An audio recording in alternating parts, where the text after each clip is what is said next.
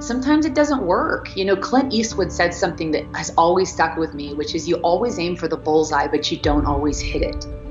And that's okay. I don't think confidence is something that you are born with. I think it's self taught, it's a skill set. My deepest fear used to be that I wouldn't fulfill my my purpose. It's not just about achieving, it's just that I wouldn't fulfill what I'm here to do. If I allow myself to be hurt or if I allow myself to be affected, that's all I'm going to be. And I wasn't like that from the beginning. I sort of learned. So confidence is something I taught myself over the years. I, I started becoming okay with who I am. I became the best version of me.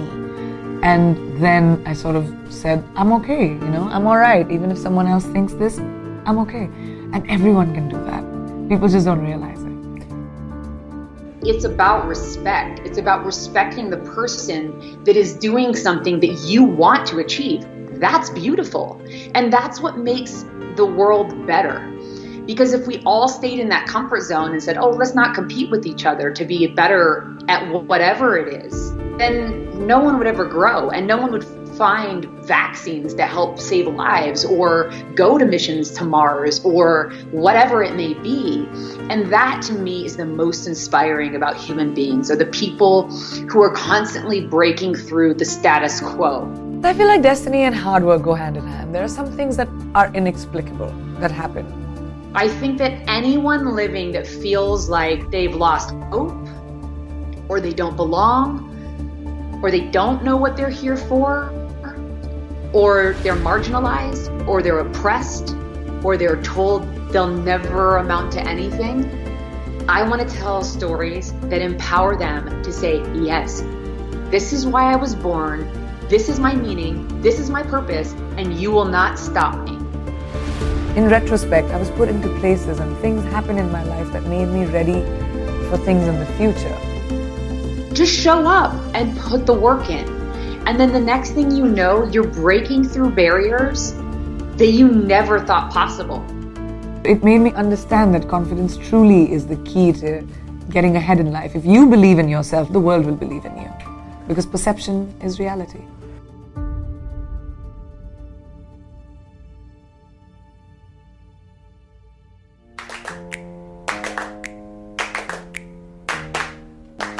Hi, you must be Amelia? Stacey. Felicity. Florence. Reading for the leading lady part. I'm Gemma. And what did you think of it, the part? Well, I loved it. It's just a great part. I think she's great. How do you see her? She was feisty. She's the one calling the shots. She's. Mm. I think she's pretty. Thank God. Clever. She's she's pretty clever. That's not what you're going for. Well. No. I mean, we hadn't really. No. Clever's not really something we. Want or care about at all, actually. You do realise this is the leading lady part. It's what I'd always wanted. The chance. Oh, no. That was fine. I mean, fine. But could you just be a bit, you know, feminine? Vulnerable, delicate, and thin. Just asking you to be thin and curvy, sexy and innocent. So which? Both. It's. Okay, stop there. Yeah, could you just be a bit more white? Hi, I'm Lena. It's really nice to meet No. you. No. Sorry? We're after leading ladies, not leading ladies' mum. Next! Next! Hello. Hi, I'm Tom, and uh, I'm here to read for the leading lady. I'm just going to stop you there. You've got the part. So I feel like the more conversations that happen, the more people see examples like me playing the villain in Baywatch or, or Wonder Woman or so many female stronger characters that are coming out right now, the more people will understand that that's also entertainment. It has nothing to do with gender. And I guess when it comes to diversity, it's the same thing. The best person for the job should get the job. Um, and your the parts should have nothing to do with ethnicity in the first place. Ethnically ambiguous, I think, is the way to go when it comes to diversity. Look at Baywatch as a TV show in the 80s and look at Baywatch the movie. And it wasn't thought of. It wasn't like people were like, all right, let's get someone of this ethnicity and then someone of that and mix it up. It was just the best people for the job that came together and it looks like what the world looks like today. And that's the kind of representation we need on television. I mean, I would love in my lifetime to see a female Bond. I don't know if that'll happen, but it'll be really cool to see, you know, such iconic characters become genderless. It'll be fun to to be able to see that, and I I do hope it happens. It should be norm. You know, that should be the normal. It's unfortunate if we need female producers to get us there. If we need females to champion females. I think feminism needs men. And feminism needs men who have the courage to stand by the women in their lives and the women in society. And not too many men have that. But it's amazing when you see men who actually do that, who walk the talk. Yes, we definitely need to see more women come out, produce, and direct. It's very difficult. It's not easy to be, I mean, I'm talking about it. A lot of the girls who work in the in entertainment business probably don't speak about it as much because they don't want to sound like, you know, it's not the sympathy that you want that, oh my God, as a girl, you don't get the jobs. It's hard, we're willing to work for it and we'll demand it. But it's important to say, even as a female actor, like if you just think about business, all right? Think about how much money, box office wise, films that are led by boys do compared to films that are led by females. It's just, that just shows you where society is. And that's why, because it's consumption. Where there is a demand, there will be a supply. That means that many more people go out and watch that. It's a mindset that needs to change, and it's a global thing. I think for a long time, people use the word competitive as a negative, especially when it was towards a female. If men were competitive, was deemed a good attribute and characteristic, and for women, it was kind of a negative.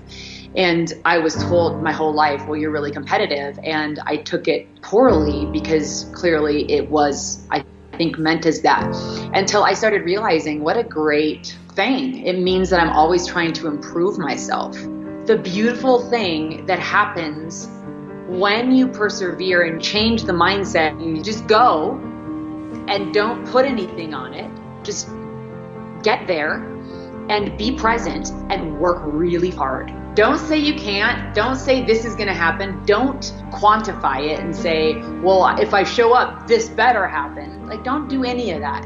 Just show up and put the work in. And then the next thing you know, you're breaking through barriers that you never thought possible. And you're you're you're in awe of the not of yourself, but at the fact that anyone can really do this if you set your mind to it. The runner who finally broke the 4-minute mile and I remember thinking that after he was able to do that, how many people did it just shortly after? It's because they saw someone do something that was deemed no longer impossible and they said, I can do it. And so that is super important to be competitive with other people because they're the ones that push us out of our comfort zone that we didn't even know we were living in. Anyone can do it. It's not a secret. It just takes a lot of work and you have to get out of your own way because your body will con your mind will constantly tell you you can't because it hurts it hurts to grow, even mentally, not just physically. It's just painful. You're breaking out of old ideas and thought patterns and things that are comfortable. The drama in your life becomes your comfort zone. And when you break out of it, whether it's physically or mentally, it's the unknown. And the unknown is scary. Yet you just have to say, okay, I'm going to sit here, push into the sharp edges, and I'm just going to sit here I'm not dying. The floor is still under me. Wow, my shoulder was hurting, but it's still there and it's okay with a little ice or whatever it is. If you talk through all the what ifs that you put on yourself, what if this? Oh, what if that? If you sit through them all and you actually go through them, you realize 99% of the time they're not going to happen, you know, and you're going to come out the other side the person that you stepped into wanting to become.